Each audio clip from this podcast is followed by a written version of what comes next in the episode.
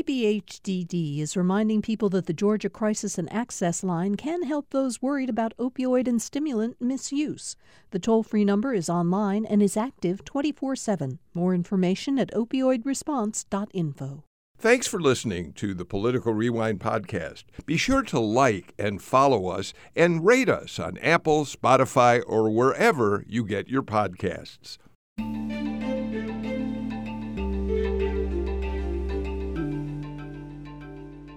Welcome to another edition of Political Rewind. I'm Bill Nigut. We're going to start the show off today with a couple of pretty important stories, although there are very few days that go by that we aren't starting with important political news. Let me get right to the panel so we can begin our conversation. Jim Galloway, the former political columnist for the Atlanta Journal Constitution, who most of you out there are used to hearing on the Friday show, has agreed to join us today instead. And we're very glad to have you here uh, today, Mr. Galloway. Oh, and I'm very glad to be here, especially given this this first topic that we're going to discuss. Yeah, we have great, great stories to talk about. Emma Hurt is back with us. She's a reporter for Axios Atlanta. Emma, thank you. It's always a pleasure to have you with us. Always fun to be here, Bill. Thanks for having me.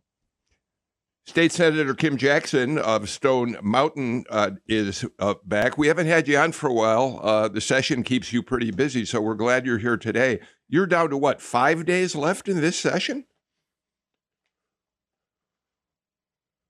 I'm not, uh, it's, uh, Kim, I'm not hearing you. Are you muted?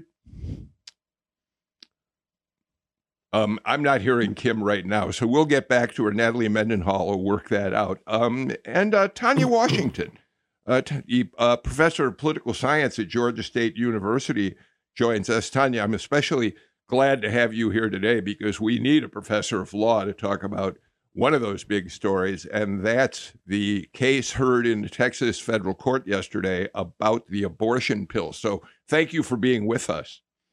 Thanks for having me. And I, I you, you gave me a, an upgrade when you called me a professor of political science. Oh, did I say? So, I'm sorry, professor of law. I I apologize, Tanya. It was just one of those senior okay. moments. I'm so sorry. Let's get right to it. Uh, Jim Galloway, your former colleagues at the Atlanta Journal Constitution, uh, had a fascinating story that they broke today. Bill Rankin and Tamar Hallerman talked to five of the members of the special grand jury uh, that uh, looked worked with Fani Willis on investigating efforts to overturn the 2020 presidential election, um, and and a lot of what they got was a very interesting color about what it was like to be a member of the grand jury. But on the other hand, they also broke some pretty interesting news. Um, we now know that they listened to a tape of former Speaker David Ralston eh, getting a phone call from former President Trump, um, in which President Trump tried to encourage Ralston to call a special session of the General Assembly of the House to um, investigate and overturn the presidential election in 2020. And Ralston testified uh, frankly, that he shut him down pretty quickly. He said it was a polite call, he told these jurors. Um, but uh, he said, I'll do everything in my power. Trump had very little to say after that, and he got off the phone. So we now we, we've heard that that in fact on political rewind at one point, Ralston alluded to the fact that he had gotten a call from Trump about this, but he didn't go into any detail uh, now we know it was absolutely another attempt, a third attempt by the president to talk to a Georgia official about overturning the election. Right, right, and this was this was while, while Trump was still president and and David Ralston was still House Speaker. Uh, it was it was it was very interesting. It was uh, it was kind of like uh, like uh, like like hearing a, a, a friend from the past. Ralston, of course, died in November, uh, and and that, uh, that that that made it a little bit more chilling. But it was a, it, it, this piece by by by Bill Rankin and Tamar Hallerman was, was is is an excellent reminder of uh, th- that we don't know what we don't know. Uh, we we don't know what Ralston's. Uh, I mean, we don't know the specifics of of, of Ralston's com- uh, conversation with Trump. Uh, now, but now we know it was made and and uh, it had no effect. We don't know uh, what kind of reaching out that Trump did to Governor Brian Kemp and what Brian Kemp's response was. Uh, or to or to you know to to to many other. Uh, we don't know if uh, Jeff Duncan, the, the who was lieutenant governor then, uh, was was approached by, by Trump. There there are a lot of unknowns here, uh, but I, I think you know it's. I think you can you can very definitely say that that that that this grand jury now is was was was was Trump focused and and I, I don't know if you read the, the the AJC's jolt this morning, but they they they closed the, the segment on on on this with wondering whether whether uh, we will have the Democratic National Convention and yeah. uh, the trial of Donald Trump happening in Atlanta at the same time. Yeah, yeah. Um, Emma, uh, it, it, it, we we now know there were so there were three calls. Let's at least that we're aware of. The call to Raffensperger, which has become infamous, of course, just find me 11,000 plus votes. There was a second call to a uh, somebody who worked for the Secretary of State's office who was up in Cobb County when they were doing a recount, and Trump tried to convince that person to find more votes for him in Cobb County. And now we know about the late David Ralston's conversation with the former president. Emma? There was also a call to Governor Kemp, if I'm not mistaken, yes. as well. Um, but yes, you're right. And and to Jim's point, who else um, was involved? We don't we don't know, and it's remarkable to me. Um, I applaud Tamara and Bill for their really diligent reporting on this because a story that some of us feel like maybe we could repeat in our sleep, we're still learning things about. Um, and that just goes to show excuse me, the pollen is getting to me. Uh, that just goes to show how big of a um, an influence the president had around Georgia at that time, how far-reaching his attempts were, and um, I expect we'll continue to learn things either through reporting or someday through the report that we expect to see someday. Tanya, your colleague Anthony Michael Kreis at the at Georgia State School of Law, who's uh, uh, often a panelist on the show, uh, had this to say about this third call, and I'd love to get your thoughts. Uh, he told the AJC this call, quote, might be important evidence to piece the narrative together about how central Trump was behind a corrupt enterprise. Tanya? Yes, I mean, it's certainly evidence that's relevant to whether he engaged in pressure tactics, right, which would um, be otherwise characterized as kind of illegal election tampering or fraud in an event, you know, in an attempt to actually um, challenge Biden's win here in in Georgia. And the piece for me was so powerful. The AJC piece was so powerful because it actually spoke to the level of care and detail and the thorough process that the DA engaged in.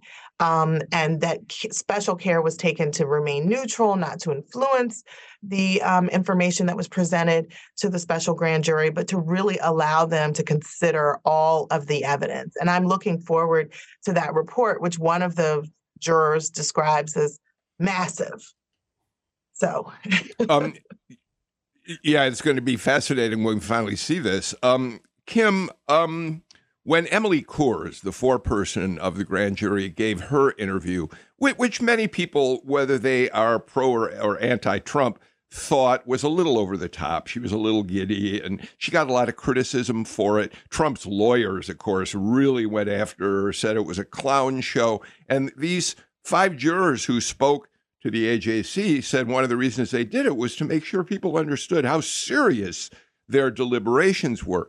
And as one example, they talked about the fact that the prosecutors repeated over and over to them that just because someone took the Fifth Amendment did not mean they were guilty of anything at all. It was perfectly legal for them uh, to do that.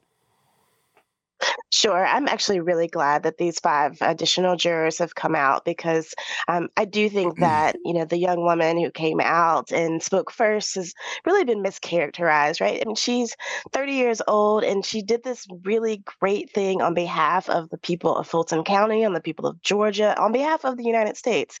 And to me, it makes sense that she would be excited that um, she's not received that kind of attention ever before. And so to have her kind of dismissed because of her affect and presentation presentation, um, I thought was really unfair. So I'm glad to have these other five jurors come out to add some um, gravitas to the work that they were doing. Uh, Jim, the grand jurors said there were basically like three tiers of of people among the 75 witnesses. There were those who came in uh, voluntarily when they were asked to testify and were forthcoming in their testimony. There was a second group that was subpoenaed to testify. And when they did come in to testify, they were uh, able to answer willingly the questions. And then there was the third group, which was subpoenaed and basically didn't answer anything at all. And we know now that Michael Flynn, uh, who perpetuated the conspiracy theory about as long as anyone, uh, was was the last witness, and he was in that group of people who didn't who didn't talk at all and was forced to testify. Right, right. And, look, if if any of our listeners out there have, have served on a jury before, this this is going to sound very familiar. Uh, a, a, lot of uh, a lot of what what what a uh, any jury, even a, grand jury, hears is just very very tedious stuff. And you know, of course, they were they were uh, the, these jurors were very interested in the people who volunteered.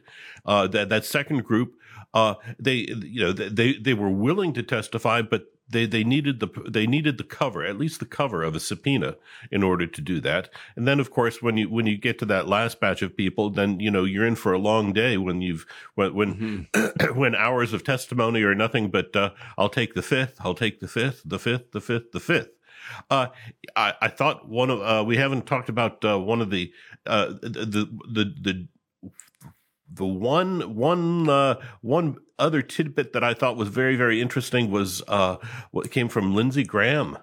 Uh, who apparently told the jurors that you know if that that that, that during this uh, I guess this period uh, he was referring to the period between uh, the uh, Trump's defeat uh, in November and and January 6th. You know he, he said he said if if Trump had been told that Martians uh, had had had uh, had uh, had uh, somehow corrupted corrupted the the voting system, he would have believed that.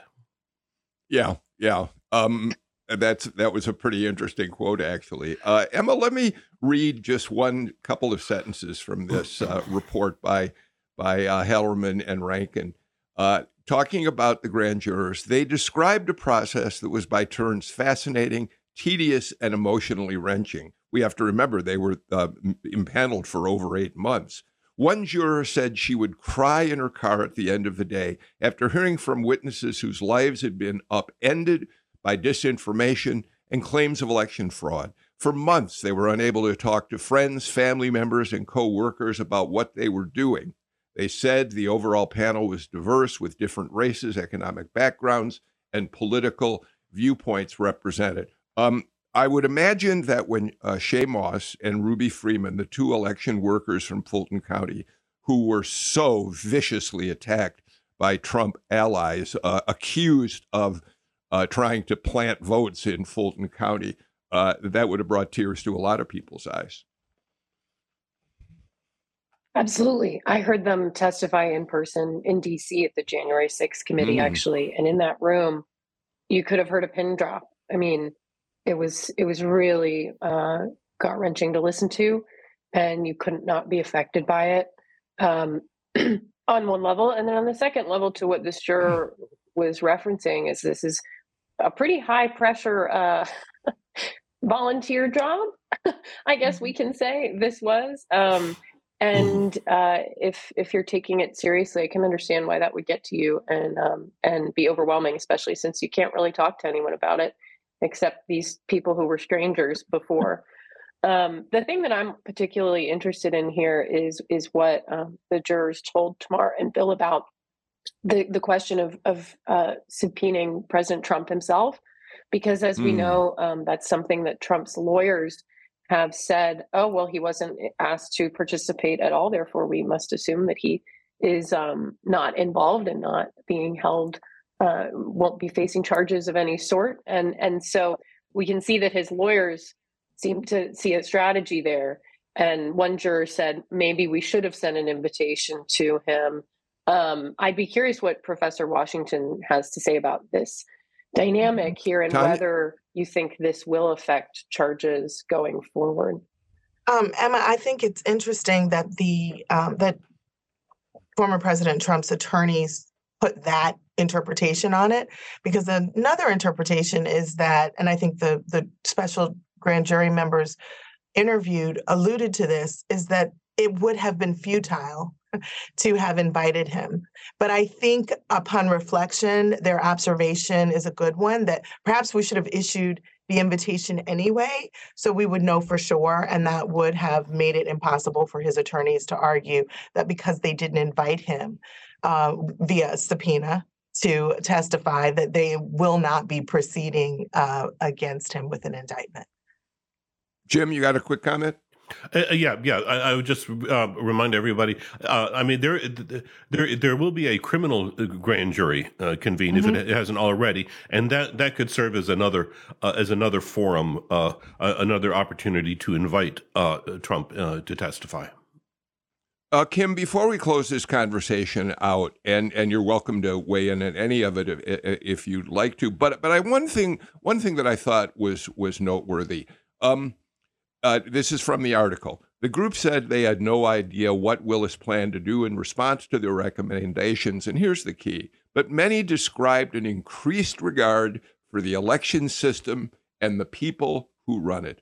I care about there being more respect in the system for the work that people do to make sure our, our elections are free and fair, said one of the grand jurors. I, I thought that was a wonderful statement from people who spent so much time investigating this.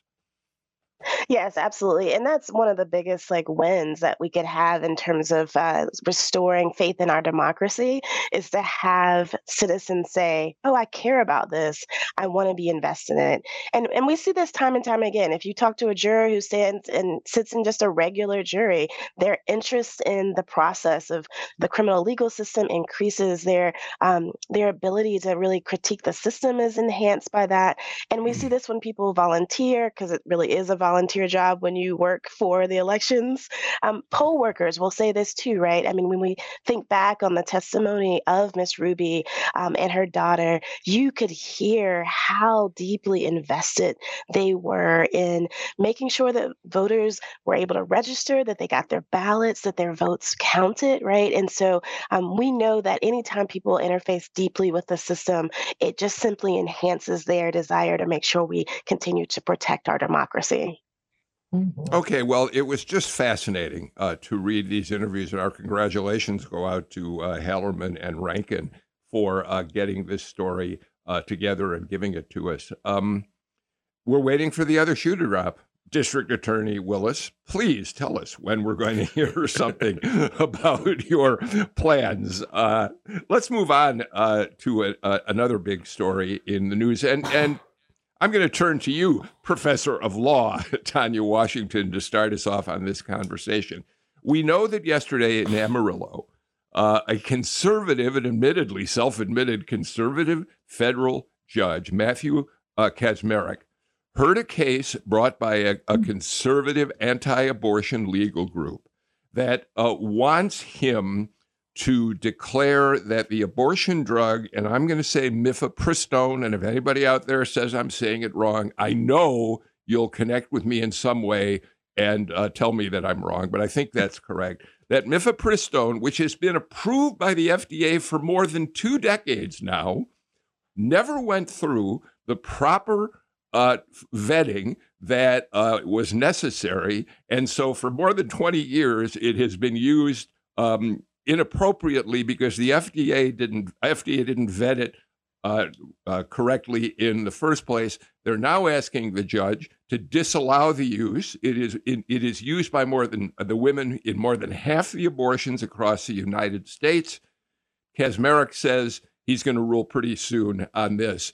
This could be an incredibly significant. And what he might do initially is an injunction to stop it before a trial can convene. This is an incredibly important uh, decision coming up, isn't it? Absolutely. And a lot of people have asked, why does one judge get to make a decision that would impact people across the nation in terms of access to what has been historically uh, a safe drug um, that allows women to um, exercise reproductive health freedom. Um, and it's important to note that there are strategic decisions that were made in terms of where to file this case mm-hmm. challenging um, the use of this drug. And so they filed it um, in a, ju- uh, a court, a federal district court in the Northern District of Texas, where a single, it's a single judge judicial district, right? So this judge is the only judge who would entertain this case. Um, judges' rulings are hmm. available publicly, and so they know, given um, some of the things that he wrote in law school, some of the things that he said during his confirmation hearing, some of the rulings that he's issued since his time on the bench in 2019, um, that he is um, a conservative judge and would be receptive to the arguments that are being made by the plaintiffs that are challenging the continued use of this drug, and also by the um, 23 attorney generals, uh, including the attorney general for the state of Georgia, who filed an amicus brief challenging the use of this drug, kind of asserting a states' rights argument that Dobbs gives states the rights to regulate abortion and that the use of this drug, making it available to women, interferes with the state's ability to regulate. Um, abortion within its borders and um, is against the public policy of those states that have determined that they need to ban um, reproductive care. Kim, I want to point out the impact here in Georgia. Um, I, I think it was last session, uh, the legislature said that women who wanted mifepristone and uh, the second drug that's used, misoprostol, uh, would have to have an in person doctor's appointment before they could get a prescription for the drug. What that meant was, although they created a, a, a dip more difficult uh, road to getting the drug, that it was legal to have it sent to them uh, it could now uh, close off that path for uh, women having an abortion. But it also, I assume I'm correct, if you have to go to the doctor, you're still covered by the so called heartbeat law, right? It doesn't change that it's a six week uh, prohibition, right? Well, that is true. You would still have that six weeks um, prohibition for sure. Um, what that uh, attempt to say that you had to go to a doctor in person was an attempt to slow people down from being able to get access to the drug that they needed. Um, I think it's really important to note that this pill um, is safer than Tylenol. That um, women have been using this pill for over 20, for almost 20 years now um, to have safe private um, abortions where um, they could receive care if they needed it afterwards, but for the most part, um, all are able to do it quite quite safely. Um, and it's, you know, we have this environment where abortion clinics, going to an abortion clinic in and of itself has become so traumatizing because of the number of protesters who are constantly outside of them that, um, you know, this abortion pill has become a way for people to have privacy, to be able to receive the care they need in the privacy of their own homes. They can receive it through the mail, which adds another layer of privacy. And so for us to lose this, um, it's it's really dangerous, quite frankly um, because women will be forced to turn to other options that may or may not be available. Particularly in a state like Georgia, there will just not be other options for them. Mm-hmm. Emma, let, let me read to you a couple of graphs of the Washington Post's report on what happened in the court yesterday and then get your thoughts. The federal judge who could upend access to a key abortion medication seemed open on Wednesday to the argument that the drug had not been properly vetted and could be unsafe. Claims that the Food and Drug Administration and leading health organizations strongly contest. While the anti abortion group challenging the drug acknowledged there's no precedent for a court under the to order the suspension of a long approved medication, U.S. District Judge Matthew Kacsmaryk questioned whether mifepristone has met the rigorous federal standard necessary to prescribe to be prescribed to patients in the United States. Emma? Yeah, and I mean, I think back to what um, Professor Washington said about, um, I mean, how the plaintiffs here have been accused of quote judge shopping. I believe that the nonprofit incorporated in Texas like three months before they filed the lawsuit. So um, uh, his his record was was known. Um, we're all everyone's reading the tea leaves and what he said in that hearing and what that might mean. We're obviously going to have to wait and see. There's no timeline exactly on a ruling, um, but it does um, it, it does just bring to mind to me big picture that while the pendulum in this in this debate in in recent past in Georgia has swung to the courts now we have this case which would have impact nationwide including in Georgia we have the state supreme court that's going to hear our um, anti-abortion law at the end of this month uh, the day before sine die um, meanwhile, we don't see so much abortion legislation in the in the works right now. We have some Democratic bills. Correct me if I'm wrong, Senator, that are that are you know trying to roll back some of these restrictions, but not so much on the Republican side, which is uh, actually abnormal given where we've been in Georgia the last couple of years, and that's because I think everyone's watching the court system, the other mm-hmm. the other branch of government now taking this on. Jim. Yeah, yeah, T- Tanya. If if I could, it's, uh, at yesterday's hearing in Texas, uh, the Comstock Act came up, mm. and and and that of course was the, is kind of the central point that uh, that uh, uh, Republican AGs used to kind of threaten th- threaten uh, uh, uh, Walgreen and CVS about uh, uh, about future uh, the future mailing of of uh, this this anti-abortion drug. Can you explain a little bit of what what, what their argument was? Yeah, let's uh, Tanya. I want to get you in here, but before I do, let's point out the Comstock Act is a federal law passed in when oh 1873 which um, prevented the shipping through the mails of obscene materials including abortion uh, drugs, uh, contraceptive uh, devices, and uh, the like. And it was one of the uh, uh, moment, one of the issues that the plaintiffs brought to the court yesterday. Yeah, um, I'm glad you provided that context, Bill. And so the characterization of um, the abortion pill as obscene and illicit and as promoting premarital sex and as being um, kind of in violation of the public policy of a state over which a state under the 10th Amendment has the right to regulate laws. Um, is the argument that's being advanced, and that, the FDA's approval of this drug, particularly after Dobbs, has given states the authority to regulate abortion, um, interferes with the state power.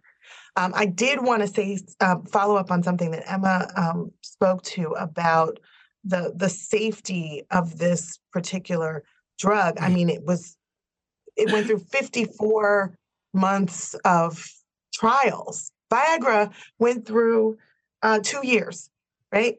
And it was approved. And so I think that comparison is important.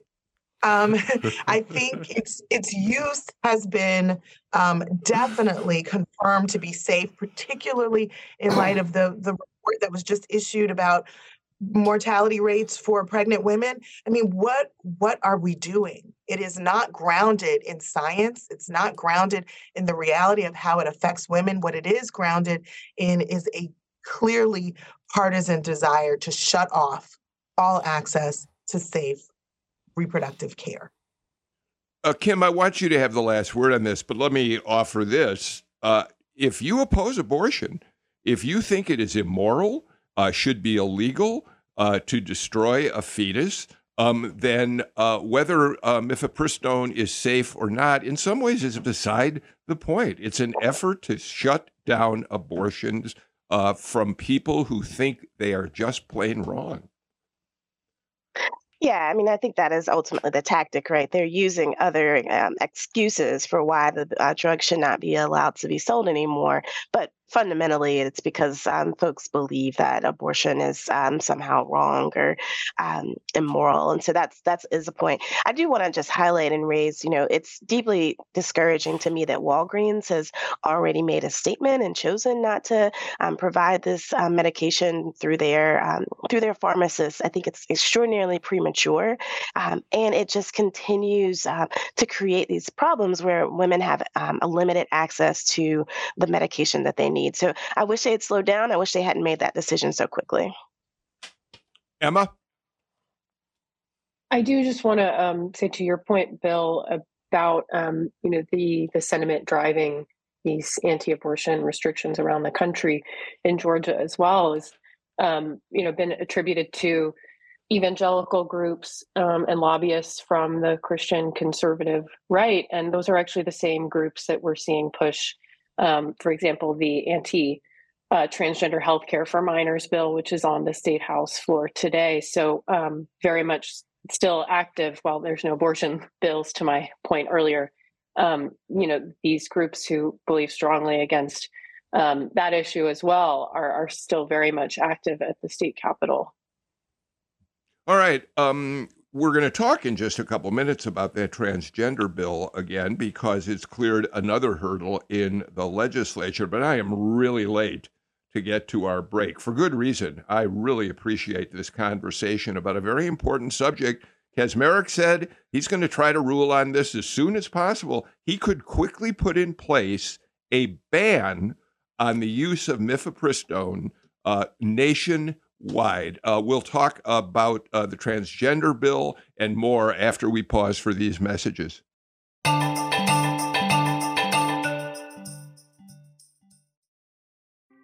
Thanks for listening to Political Rewind. If you like this show, you'll also like Georgia Today. It's a daily podcast from GPB News, bringing you compelling stories and in depth reporting that you won't hear anywhere else. Join me, Peter Biello, for this quick and convenient way to get the best of GPB News' extensive coverage of the topics that matter to you, delivered directly to your device every weekday afternoon.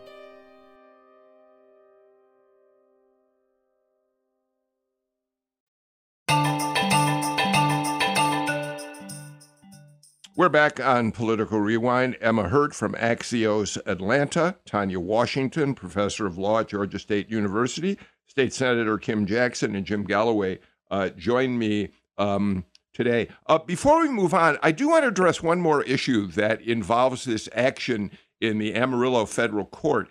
Um, and Tanya, I'm going to turn to you very briefly because we really do need to talk about other issues. But this notion of a district court judge somewhere in the United States making a ruling that can affect the entire country is something that's relatively new, at least to my understanding of how the federal courts have worked traditionally. And it isn't just conservatives who do judge shopping. During the Trump administration, it was liberals who went, I think, to the Ninth District Court to overturn some of the um, executive orders that Donald Trump, especially the Muslim ban on entering the United mm-hmm. States. This notion of, of district judges making rulings that affect the entire country is to many people problematic and a relatively new development. Have I got that right? I don't think it's a, a, new development. I think it's now on people's radar screens because we think of like state courts that are bounded by the borders of the state. So a ruling in Florida won't affect um, constituents in Georgia or citizens of Georgia. But when you think about the federal court system, it's one system. And so a ruling by a federal district court judge can affect um, access, in this case, to a drug that would be made available um, you know, nationwide. I do also just want to say very quickly that Walgreens um, is going to have some dis- decisions to make about whether it's going to uh, respond to political pressure or whether it's going to respond to economic pressure because the governor of California said, look, you know, we're withdrawing this $54 million contract. And I think that signals to other corporations proceed at hmm. your own risk.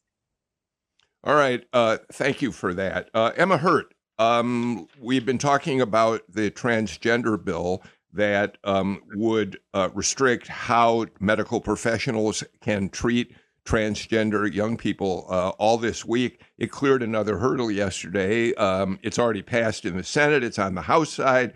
And yesterday, a House committee passed it on to the full House. Um, is there any reason to think it won't pass the full House? Um, I'd be curious what Senator Jackson knows about this because she might know better than I. But I will say, having covered it in House committee on Tuesday, mm.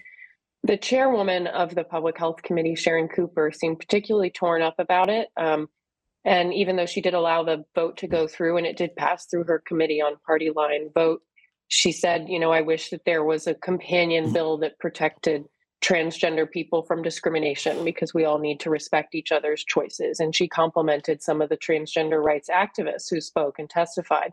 She seemed to know them quite well, and I actually saw her in the hallway afterward, um, comforting, hugging a the mother a, mo- a mother of a transgender child who was just sobbing after the bill passed, and it was a really powerful moment.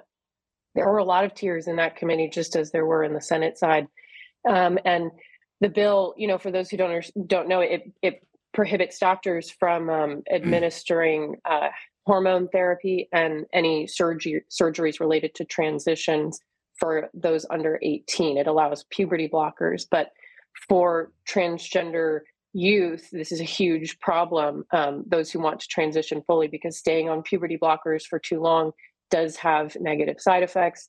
And um, at the same time, you know, hormone therapy and um, surgeries in some cases are considered best practices for treatment of gender dysphoria um, by the American Medical Association, et cetera, et cetera. So you have a really intense debate, but it is a debate that we're seeing nationwide. We're seeing mm-hmm. Republicans introduce bills like this. I think there's more than 100 related to transgender healthcare just introduced this year. Um, and so while we have our microcosm here, this is a big thing happening um, across the country. Senator Jackson. Uh, yeah, Kim, uh, uh, uh, pick pick up on this for us, Kim Jackson. Yeah, so this bill will be heard today on the floor. Um, I, you know, the outcome of it is, I think, unknown to all of us, really. But certainly, there are members of the Republican Party who have um, a great deal of um, consternation and concern about it. Um, the reality is, while there are not a, a, huge amount of trans youth in our state, um, when you kind of look at degrees of separation, many of us actually are connected and related to someone of trans experience. And so you have Republican legislators who have family members um, who are trans or who are non binary and transitioning. And so um, that creates their own kind of stir in their heart about how they're going to deal with these things. I think Emma's read of uh, Sharon Cooper, Chairman Cooper, was really right that she was clearly torn. On one hand, she let it go through her committee. Um, she accepted an amendment, which uh, I actually think that amendment, which would now allow a person to bring a lawsuit against any doctor who did perform a surgery or provide um, access to hormones. Um, I, I, think that that may actually be the poison pill that um, could could cause this whole bill to fall apart. Um, but all of that, I think, is still unknown. Um, I, I, will say from the Senate side, um, while there was a clear vote on party lines, um, I, I heard legislators express regret um, and and deep and deep troubling in their hearts for having to make that vote because many of them can acknowledge they simply really don't understand the issue fully. Um, but clearly, this is a movement and a wave that's happening across the nation amongst conservatives. And so, um, you know, they chose to kind of vote with their party. Jim? Uh, yeah, two, two, uh, let me make two points. Number one is this is not just a national movement; it's an international movement. Uh, uh I mean, uh, trans youth are being targeted not just in the U.S. but but but all across uh, Europe. We've we've seen Vladimir Putin in Russia kind of focus on this issue as a as a as as a as a cultural divide between between Russia and the West. Uh, the other thing I would say is is it's just one of the more remarkable uh, shifts in, in, in Republican philosophy. I think is involves the courts. You, you, you now, I mean, uh, the, this amendment that, that that Senator Jackson was talking about uh, that would allow uh, doctors to be uh, easily sued uh, in court and maybe criminally prosecuted. You know, Bill, we would go through back in the day. yes, we're old but back in the day, uh, we would we, we would have entire sessions uh, uh, uh, around the issue of tort reform. about blocking yeah. lawsuits. And and now you've got a Republican Party that has actually weaponized courts and is inviting uh, lawsuits uh, here here on this issue and on other issues as well. Emma, I do think also it's important to note the political context here. and We do know that be some questions related to transgender youth, you know, playing sports that align with their gender identity, for example, these do poll pretty highly, even in a general election electorate. And that has driven, you know, Governor Kemp pushing the law that did pave the way for a ban, uh, which now exists on transgender children from playing in high school sports that match their gender identity. Um, but we we also know that advocates say that this is because there is a lot of misinformation and people don't understand the issue to to senator jackson's point and don't understand um, you know transgender the transgender community is much smaller even than the broader lgbtq community and the fight for same-sex marriage happened you know and now we're sort of past that but now the transgender community is really front and center here. And um, and I think that while um, we have seen interesting arguments from Democrats, even in the committee, saying, "Hey, Republicans, I thought we said last year that parents should best decide, you know, how children's education should be handled, and there should be a parents' bill of rights about whether, um, uh, you know, what what children are being taught and whether kids can wear masks in schools. Why aren't parents best to, best to decide here?" These arguments aren't don't seem to be holding water yet and I think we have to acknowledge the political pressure that these Republicans are under because of um, the dynamics right now. And Tanya, and um, on the point, oh, oh, on the point that um, Emma and, and Senator Jackson make about the misinformation, I listened to uh, Rose Scott's coverage yesterday, and she was talking. You know, they aired um, some information from an expert that talks about suicide and the rates of suicide among um, transgender youth when they cannot get the, the, the care that they need. And so, telling a 14 year old just wait until you're 18 assumes that they will be alive at 18 to get that care. And I also am interested in seeing how the movie industry and how other business entities that might be interested in expanding their business into the state will make that decision, just as they did in the same sex marriage context, um, in a way that's informed by this legislation. Like, we need to also highlight that um, you know the economic consequences of passing this kind of ban for the state may be adverse. All right, we've got to get to our final break, but Kim, I want to give you a last word on this, including uh, what I'd like you to explain to our listeners if this passes the House with the amendment that would uh, uh, allow for lawsuits and possible criminal action against doctors, it means this bill goes to conference committee with the Senate because there are different versions of the bill. And the question is, what would come out of that conference committee? Right. Mm. So, um, actually, if this bill does pass the House, it will come back to the Senate and we will have the option of whether or not we agree or disagree. So, um, it is possible that um, the Senate could actually just agree with the House's version and then it would just carry right on to uh, the to the governor's desk. Um, I, I do think with this amendment that there is some likelihood that the Senate will actually disagree and we will insist on our mm-hmm. position that does not allow for um, doctors to be sued. Um, and and to be clear, you know, there's this whole thread around what criminal um, criminal charges might be brought on a doctor. And you know, Representative Mary Margaret Oliver asked that question of the person who offered the amendment. You know, what charges would there be? And they couldn't answer the question. Um, but really, what we're talking about is having the possibility that doctors um, acting within the medical standards of care would be charged with assault on a minor. That's the actual charge charges that we're kind of talking about. And so this is this is really dangerous. What comes out of the conference committee, I'm not sure, but I, I suspect and I would I, I believe that most likely that amendment will die and we end up where we started, which is no hormones and, and, and surgeries, no surgeries for, for children. That's that's my guess about where we land. Okay, thank you very much for that. We are late for our final break of the show. We'll get it out of the way and be back with more.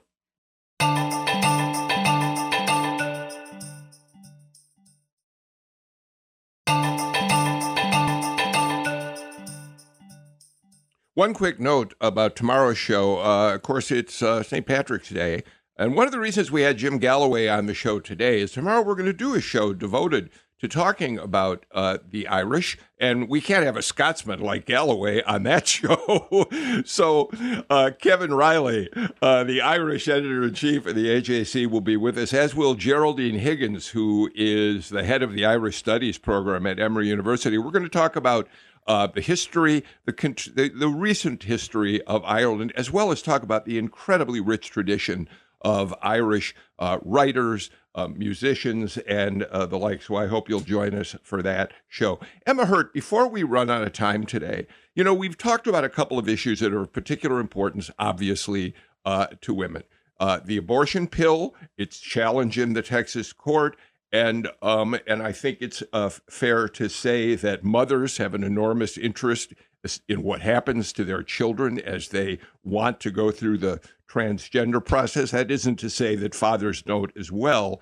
Um, but but here's why I bring this up. You had an interesting item in Axios Atlanta the other day that tells us something about how people in state government have viewed uh, the state of women over the years in Georgia. Tell us what I'm talking about.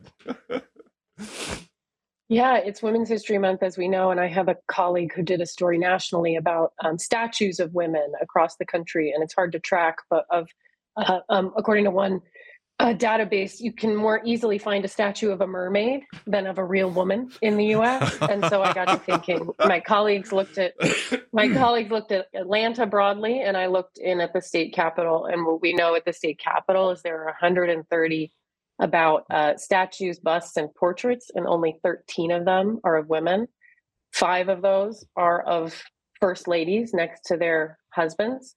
Um, and only two of those are of black women um, and it just is striking because, um, you know, if you think about the fact that a women's bathroom only added to the legislative floor of the Capitol until the 70s, um, you know, I spoke to someone who said representation is reflective of um, political clout. And so while I would argue that women are, are carrying quite a bit more political clout today than they have in the past at the state capitol. Um, we haven't seen that reflected in in uh, who's being put on display and who's being memorialized. Um, there are still just a third of state lawmakers right now are women. Vast majority are Democratic women. Um, so a lot is going on. I think there are a lot of women doing big stuff. Um, Senator Jackson, you can you can speak more to that at the Capitol right now, but um, this is this is kind of a void that we have at our at our Capitol, and uh, it's once you once you see it, it's hard to unsee. Kim, how do you reflect on that? Well, uh, of, course, you know. The, the, uh, let me let oh, me I'm turn to Jim. Let me turn to. Let's listen to uh, Kim Jackson first. I'm please. sorry, I misunderstood. That's no, okay. it's okay. My dad's name, my dad's name is Tim, so this is a problem in my life. uh, so, um, you know, I take people, young people, on tours of the Capitol on a regular basis, and we point out all of the different busts. Um, and I'm always having to go out of my way to find um, women who are represented in those busts, and also Black representation. Right? I know the exact places where you can find people of color who are represented, and it's it's disheartening. It's discouraging, um, and oftentimes, particularly young people, you know, kids will point it out and be like, "Why is this the case?" Because um, many of our kids are going to schools and and they're looking around the Capitol today and they're seeing that the living bodies in that Capitol are not reflective in the ones that have been kind of immortalized in those in those statues in those photos. So it's deeply disturbing. Um, the one thing I do want to note is yes, they have added a women's bathroom to the legislative floor. However, it is upstairs um, and it's up a lot of stairs. So when women want to use the restroom, they have to actually time things out to make sure they can get all the way upstairs and all the way back down in time to vote. So even our bathrooms are not equal at this point. Tanya Washington, you said the same is true at the United States Supreme Court. You're on mute. You're muted right now. There you are. Yeah, come back. They had to add a bathroom for the first female justice, Justice O'Connor. And I think this thing about bathrooms really speaks to a basic issue of equity, right? I mean, being able, we all have to go to the bathroom. And so being able to do that without encountering a number of obstacles, without it being super difficult, um, speaks to the the humanity or the perceived humanity of everyone who is part of our uh, system of government. Jim Galloway, uh, you know, um, everybody who listens to the show knows that my wife and I are great theater lovers and spend a lot of time, especially seeing theater in New York. And let me tell you, the difference between uh, what happens at intermission if I have to use a restroom and what happens with my wife. Uh, men can get to the restrooms fairly easily. There's not, it's not so easy, especially in a Broadway theater for women. So this is kind of a ubiquitous problem, and I think it's it's worth noting that. It, some people may find it trivial, but Tanya Washington's right. This is a matter of equity. Oh no no no no! Look, uh, I think it was last week. I was having a conversation with Melita Easters. You know, uh, she, she is the she is the founder and the and the leader of the Win List, which advocates for uh, for women of choice. And uh, she, she had a, a gathering at the Capitol last week and a scavenger hunt. And one of the things that uh, the, her members were required to find was the bathroom. Uh, Emma Hurt, I don't want to. I don't want to move away from your question about or your your observation about uh, about the statues. Are you aware of who decides and who commissions what statues would be there, and who might be able to rectify that to add at least a few women uh, to the Capitol? Yeah, that's going to be the state legislature and the governor. So, yeah, can I just them let me can i just jump in? The one piece of legislation that we have heard as it relates to um, introducing a new statue is for a man. It's for clarence thomas. We have not heard um, ah. any legislation this year to uh, to bring a monument for a woman. So it just continues.